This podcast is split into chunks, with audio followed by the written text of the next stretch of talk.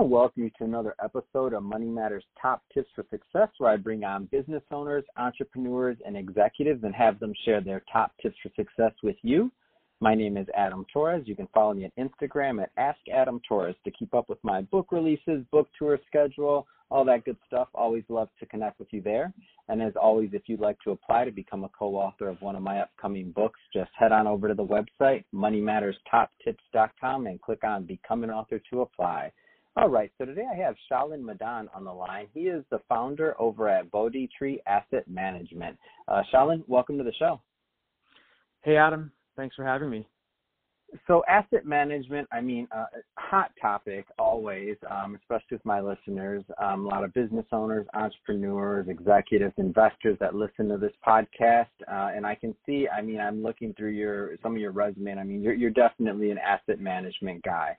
Um, before we get into what you're doing um, at Bodhi Tree Asset Management, um, let's just start with your background. Uh, how did you get started in business? You know, it's a funny story. You know, I've always been interested in the financial markets. I remember the, um, you know, the the the memory that's most etched in my brain is, you know, my dad coming home uh, from uh, from the office, you know, pretty despondent, and uh, that was on October 19th, 1987, which was the day of the market crash. And I was about 12 years old at the time, and really ever since then, I just had this immense fascination, um, you know, with the financial markets um, that extended through high school, um, college. I've always known I wanted to do this, and um, so for me, you know, there was really no ambiguity. It's, it's from the beginning I've known I wanted to be in this business.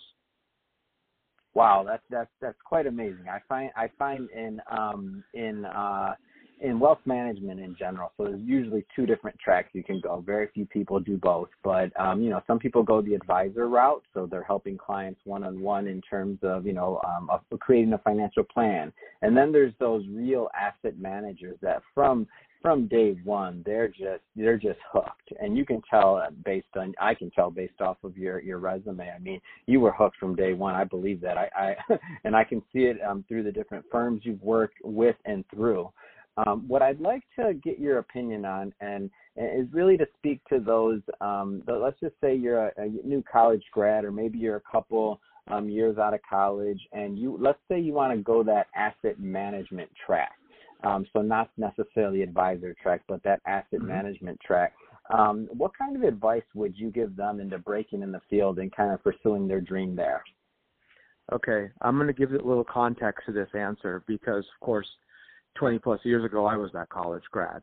Mm-hmm. And it was much different. I actually grew up in Northern California and I went to school at um, at UC Berkeley. And you know, in the 90s, in the late 90s, financial industry overall was much smaller, and it was even smaller in the Bay Area. And so I actually moved to New York because I just was so passionately wanted to be involved in the, in the business. Didn't know exactly where in the asset management business, very broad, you know, you know, mm-hmm. industry. Of course. But but it, I ended up landing in the hedge fund industry. Um, that's where I've been for 19 years now, almost 19 years.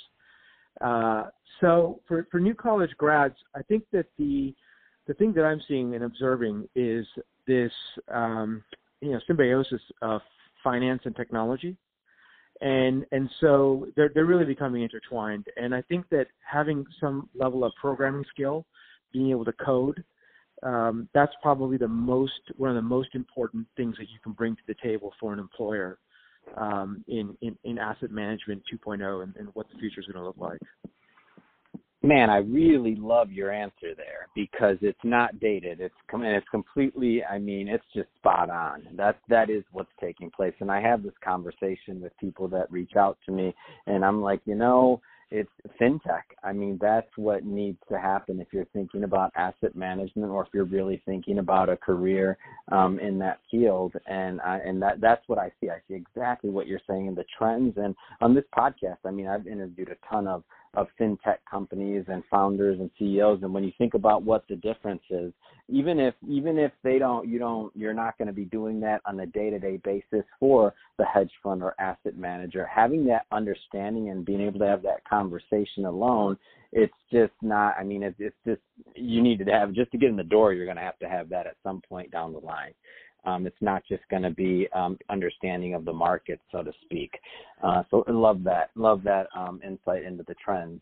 Um, I want to I want to switch it up a bit, Shalin. I want to start getting a little bit more into Bodhi Tree Asset Management. Um, so, how are you helping your clients, and what kind of problems are you helping them solve? Uh, yeah, absolutely. Um, as I mentioned, you know, almost two decades in the asset management and investment business in general, seen a lot of changes. Um, the number one change that I've observed is that it's become just much more difficult to generate what we call alpha, alpha meaning excess return over some sort of a benchmark. So why has that happened? You know, there's a lot of there's a lot of reasons, but I think the number one reason is is technology, and it's how quickly information is disseminated. You know, these days. In the old days, it might have, you know, well, actually in 1987, let's just just go back to that example. It would take hours before information was actually, you know, disseminated. That you even found out that that you know a share price or what the actual share price quote was because maybe the computers were down and over time what's happened is that there's been incredible efficiency that's been generated in the financial markets and so the problem for investors is how do you generate a return that's above and beyond um, you know, you know general returns that one should expect from you know risky assets and risk-free assets and that problem is you know further compounded by the fact that interest rates are still you know quite low and probably going to go lower. So in the old days, you could you know you could put your money in a bond or the bank and make six seven percent, and if you had you know some level of wealth, you could live off of that. Going forward, um, that's not going to be the case, and it's certainly not the case in many parts of the world like Europe and Japan. So the problem that we're trying to solve is how do you compound your capital at an acceptable rate um, without experiencing uh, volatility that is above and beyond you know what most people are, are willing to tolerate. Can you can you elaborate a little bit more on the concept of um, volatility versus uh, rate of return? And the reason I want to talk about that for a moment is that there's some people listening to this that have only realistically looked at a rate of return number, and maybe they haven't examined, um, you know, the, the bigger context or picture. Can you can you explain why that's important? Yeah, sure. Uh, you know, whenever you look at an at, at, an investment and it has some level, you're ascribing some level of, of, of return to it. Let's say it's 10%. You know, you have to also also ask yourself, well, how much am I willing to lose uh, in that investment, or if it's a liquid investment, how much volatility am I willing to take in getting that 10%? So there's there's something that you know I, I like to describe you know as quality of returns. Would you rather make 10% in a very smooth fashion, or would you rather make 10% in an extremely you know volatile uh, fashion? You know you might might experience you know several drawdowns, several losses of say 20% in getting to that 10% a year um, figure. And of course, you know, as, as, from a behavioral standpoint, we'd want the smooth returns. So then the question is, how do you actually get that? Because very few assets that are liquid can give you such smooth returns. And so that's the problem that we try to solve using quantitative processes. Uh, great point. And you brought up two different, um, you know, different parts of the study, and one's the behavioral finance side. So, and, and you know, it's really looking back as an investor and thinking about how you've made decisions in the past, and understanding also that as you age, um, you may make decisions differently than you made them when you were a little bit younger. So as the, and, and especially as the zeros get um, as you get add more zeros to your overall net worth, your decisions and your appetite for volatility and risk um, in general tend to become less and less um, as you as you get further down your life cycle. Um, so everything that Shalin's talking about in terms of smoothing out returns, getting a, an acceptable rate of return versus the risk that you're willing to take on. I mean, as you get further and further down the line, they become that much more important. Um, Shalin, any any kind of trends you'd like to you'd like to talk about either in the markets or in your business in general?